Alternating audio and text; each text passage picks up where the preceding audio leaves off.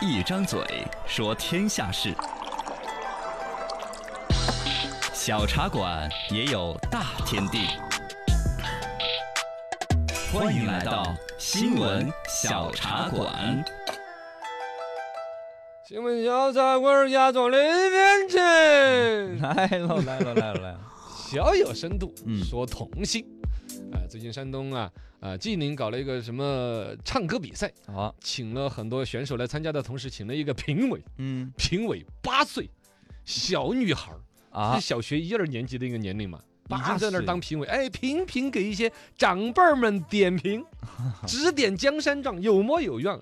这个事儿在网上哎呀引起了不小的一个争议。一种声音呢，就说这小孩儿，哎呀嗯，不懂礼貌，对，对一个老爷爷老奶奶指指戳戳的，嗯，就感觉那么不孝敬。老资格，哦，二一个呢，小孩儿嘛，你童心本身有点消费童年这种，对，嗯大家指摘呢，就说他这个经纪人是不是不对？对经纪人黄女士方面做了一个回应，说我们这个歌唱比赛呢，本来就不是什么选秀节目啊，然后小歌星来当个评委呢，也是一个学习成长。整个这个节目就是大家互动娱乐一下，啊我们家小妹妹、小明星呢，把自己的专业知识展示展示，就仅此而已。哎呀，怎么说呢？首先呢，这个礼不礼貌，你是怎么看的？就是一个小女孩，比如八岁，点评一个六十八岁的老爷爷唱得不好，你觉得是什么？我觉得得还是有点怪。虽然说其他评委像说说，还有人说过什么，那你那些其他选秀节目那评委也都是有年轻评价人，对呀、对评价自己比自己年长的人，但我觉得小孩儿始终是小孩儿呀，差距确实是稍微大了一点，大家对找那个视频就可以看得到，这些小孩儿本身又有点那种小大人儿那种，嗯，八岁说话很老资格的口吻。对，我发现平翘舌这一点有些问题，好比你吃饭了吗？好多人会说成你吃饭了吗？我我说的是一样 的，你吃饭了吗？你吃说饭了吗？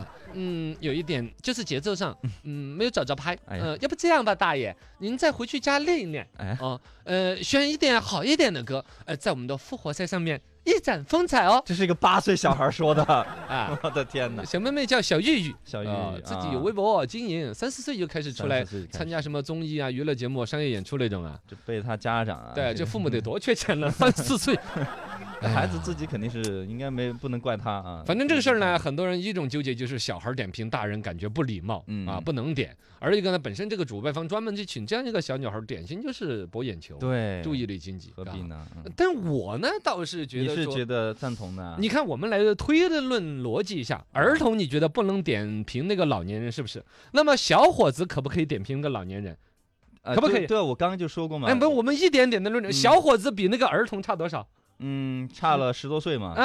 那这嗯小伙子点评接受不？我如果就接受啊。对呀，啊那不就结了吗？啊。就差这几岁，我就不能点评了吗但？这个不是辈儿不辈儿的问题，因为八岁确实他自己的学的东西还是有限。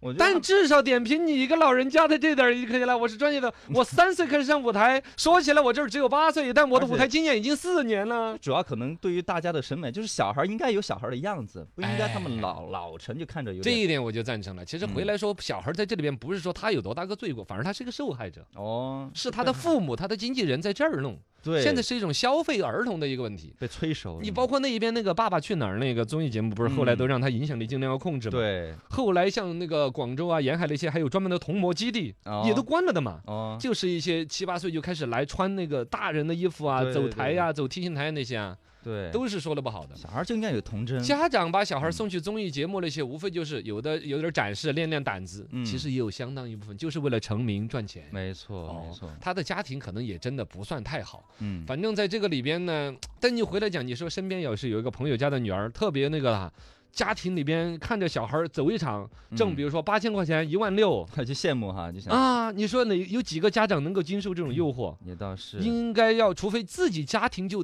特别优渥，嗯可能才不会走这条路。对，哎呀，总体来说，嘎，嗯家长看到自己的孩子感觉好像成龙成凤呢，就首先是一个假象，不应该去催熟他，去拔苗助长他。对，他二一个呢，我们站在旁观者，简单的就说，好像不要去被呃，就小孩儿能去挣钱，也有点站着说话不腰疼。嗯，他父母有可能一个月只能挣三千五千，嗯小孩儿一下午就能挣一万，嗯，这种诱惑对于家长来说实在是太难去控你制了。能理解，我觉得说，对于这种家长，我们旁观者能够做的劝就是度的把握，对，不要让小孩儿沉湎于其中不。要过度消费它，毁了他的童年，他将来就算是挣了钱，对一辈子埋怨这个父母两口子有可能。嗯，嘎，所以都不度的成熟把握，对嘞，对嘞，对嘞。